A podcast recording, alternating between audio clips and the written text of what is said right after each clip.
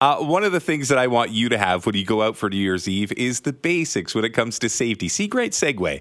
Uh, for that, we go to Tania Visintin, Constable and Media Relations Officer for the Vancouver Police Department. Constable, how are you tonight?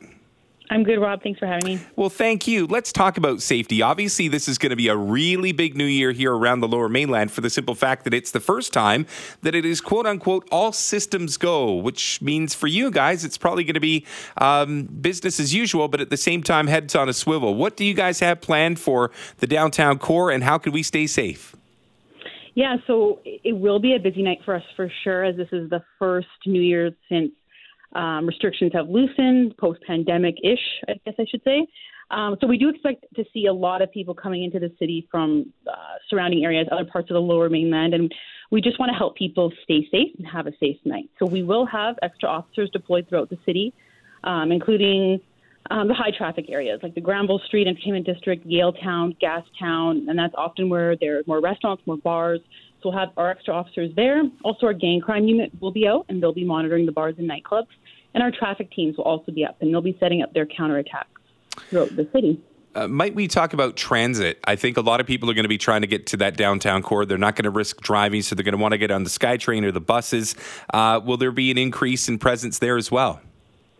So that's something our partners at Transit Police will will definitely be at. So yeah, I don't want to speak for them, but I know our partners there uh, will be in full force as well. What are some of the things? I was just talking to my daughter about this the other day. You know, things like covering your drinks and and just being aware and alert in these moments. I mean, I know that that's kind of a regular thing that you should do any weekend that you're going downtown, but with such large numbers, such masses, um, are there any tips that you can give our listeners to just make sure that they can be extra safe? So I think first and foremost, we want everyone to plan a safe ride home.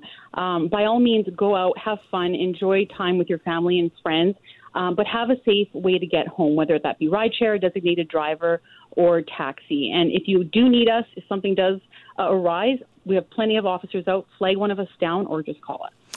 Is that a misconception that sometimes it's tough to approach an officer when in actuality that's what you're there for? You're there to make sure that there's a conduit between, you know, a, a patron in trouble. Is that something that you guys find is not often thought of as an, uh, as an option, but it's actually there?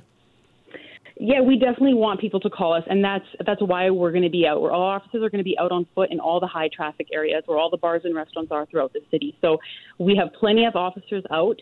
Uh, even come up to us and just say hi if that's all you want to do. We're we're there. We're we're happy to help. And when you talk about this being the first time from a patron in the last couple of years, you'll have a handful of new officers where they're going to get their first New Year's Eve experience as well. Is that not true?